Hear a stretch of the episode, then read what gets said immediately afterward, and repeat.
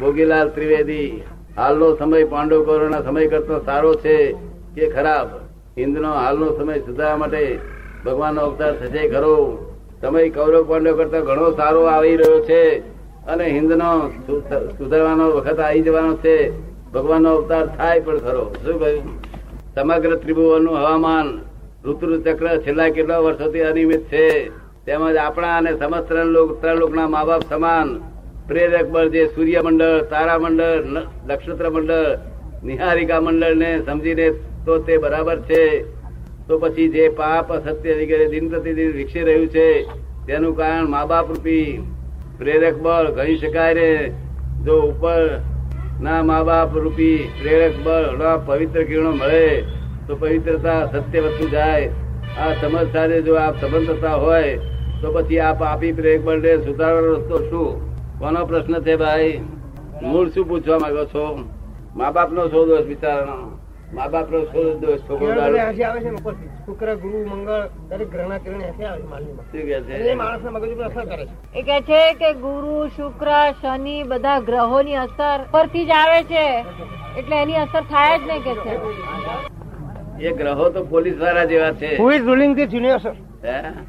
My, આ my જગત- question is that who is ruling this universe? Planetary system is ruling that, આ this આ universe. વિશ્વને આ યુનિવર્સને કોણ રૂલ કરે છે Who is dominating this universe? અને અને છે તો આના ઉપર સત્તા કોણ ધરાવે છે કોઈ બાપો સત્તા નથી પરમાત્મા એટલે શું કોઈ સુપરહ્યુમન છે કે નહીં અવતારી પુરુષ ભગવાન કૃષ્ણ એકલું એક જ વ્યક્તિ વારંવાર આવે છે કે જુદી જુદી વ્યક્તિઓને સ્થાન મળે છે એ કે છે પરમાત્મા એક એ એક જ વ્યક્તિ એક જ તેજસ ચૈતન્ય તન્ય, એક જ નિમિત્ત સ્વરૂપ એક જ વ્યક્તિ છે ચૈતન્ય જુદી જુદી રૂ- સ્વરૂપે આવે છે કે પછી દરેક જુદા જુદા આત્માને સ્થાન મળે છે જેવા કે કૃષ્ણ ભગવાન ફરી કૃષ્ણ ભગવાન ફરી ફરી આવતા નથી I say that he is the only man who is coming again and again એ કે છે હું એવું કહું છું કે એક There જ is no એવા superhuman in this universe. Who is ruling this universe? એ દુનિયાની આખરી વસ્તુ નથી કે છે કે કોઈ પણ હું એવું માનું છું કે કોઈ એક એવી શક્તિ છે કે ભ- પરમાત્મા છે કે જે આ બધાને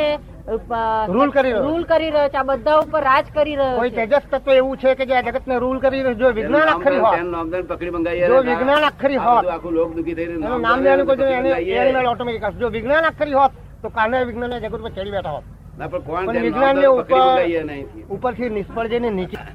વિજ્ઞાનીઓ ઉપરથી નિષ્ફળ જઈને નીચે પડે છે વાઇસો આ કોણ એમને વિજ્ઞાન- ઉપરથી નીચે પાડે છે એ વિજ્ઞાન તો એ સાયન્સ એ એમ સમજે છે કે આ જે બધી આધુનિક શોધખોળો ચાલી રહી છે એ વિજ્ઞાનની આપ વાત કરો છો ના ના એ નહીં એ બધું એ ચાલ્યા કરે તો આપ કયા એ તો વિજ્ઞાની બાહ્ય વિજ્ઞાન કહેવાય બાહ્ય તો આપ વિજ્ઞાન કયા વિજ્ઞાનની વાત કરો છો હું તો આંતર વિજ્ઞાનની વાત કરું છું તો વોટ ઇઝ પ્લાનેટરી સિસ્ટમ તારામંડળ સૂર્યમંડળ નક્ષત્રમંડળ નિહારકમ એ શું છે એનું ઉત્પન્ન કરનાર કોઈ છે કે નહીં એ તો તમારે વાયુદેવ કોઈ- મેઘરાજા એમને ઉત્પન્ન કરનાર કોઈ છે કે નહીં શું કહે એ છે આગળ ને તારામંડળ નક્ષત્ર મંડળ નિહારિકાઓ સૂર્ય ચંદ્ર આ બધું શું છે અને કોણ ઉત્પન્ન કરે છે કોઈ ઉત્પન્ન કર્યું નથી સ્વાભાવિક છે બધું ઇટ્સ નોટ પોસિબલ આ લીમડો કડવે કડવે પાંદે પાંદે આપણું કડવો વેદ કોણે વેદાંત એમ કર્યો? કે છે કે એનું ઉત્પન્ન કરનાર કોક સુપર હ્યુમન છે એમ આ આપણું વેદ લીમડો- વેદાંત કે છે આ લીમડો હું નથી કહેતો આપણું વેદ વેદાંત કે છે વેદાંત આ એવું નથી લી- કહેતું. આ લીમડો મીઠું પાણી પીવે છે ને હું આપને પ્રૂફ લાઈન બતાવું આ લીમડો મીઠું પાણી પીવે છે ને આ લીમડો મીઠું પાણી પીવે છે ને હું વેદાંતની પ્રૂફ લાઈને આપને બતાવું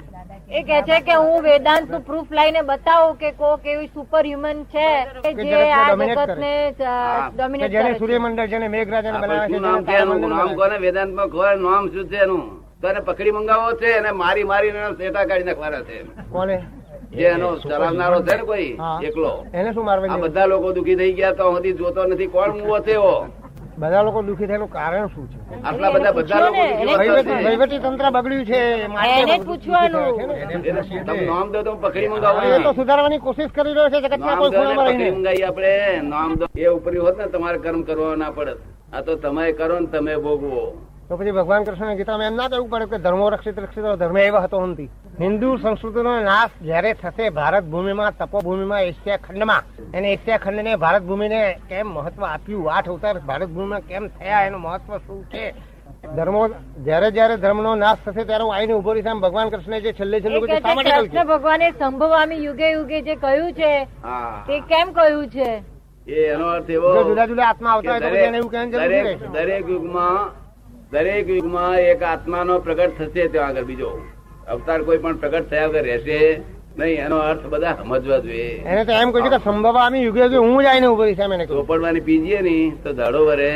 નહીં ચોપડવાની પી જાય ને માણસ મરી જાય સમજો ને સંભાવા યુગે યુગે એ કઈ નવરા નથી વારે ઘડીએ અવતાર લે અહીંયા માને પેટમાં નવરા છે માના પેટમાં આવવા માટે એ સુપર હ્યુમન હતો જે મારા પેટમાં હારું જવાબદાર લાગતું વ્યક્તિ છે છે પણ તમને ના સમજણ પડે એમાં એ શું કરે તે કોને સમજણ નથી પડતી એ કે છે દરેક દરેક યુગે યુગે જયારે યુગમાં ખરાબ થઈ જાય છે જયારે અધર્મની બધી એ ફેલાઈ જાય છે ત્યારે ત્યાં આગળ અવતારી પુરુષ ત્યાં અવતાર લે છે જ બીજો કોઈ પણ અવતારી અને ત્યાં આગળ બધું ઉકેલાઈ નાખે એને તો એમ પણ કહ્યું છે કે શુક્રના ગ્રહમાં કે ગુરુના ગ્રહમાં જન્મ લેવો એના કરતા ભારત ભૂમિમાં જન્મ લેવો અધિક છે એમ કેમ કહ્યું છે ઇન્ડિયન કલ્ચર થી તો બેસ્ટ કલ્ચર બાર- બાર જન્મ હોય નહીં બાર જન્મ તો ભગવાનના દીકરા તરીકે હોય કે ભગવાનના પેગમ્બર સરે તરીકે હોય આઈ ભગવાન તરીકે જન્મ લે શું કહ્યું આ જ ભૂમિ છે ભારત ભૂમિમાંથી મોક્ષે જવાય ભારત ભૂમિમાં ધ્યાત્મ છે બાર પુનઃધર્મ સમજતા નથી ફોરેન વાળા અહીં એકલું જ પુનઃધર્મ સમજે છે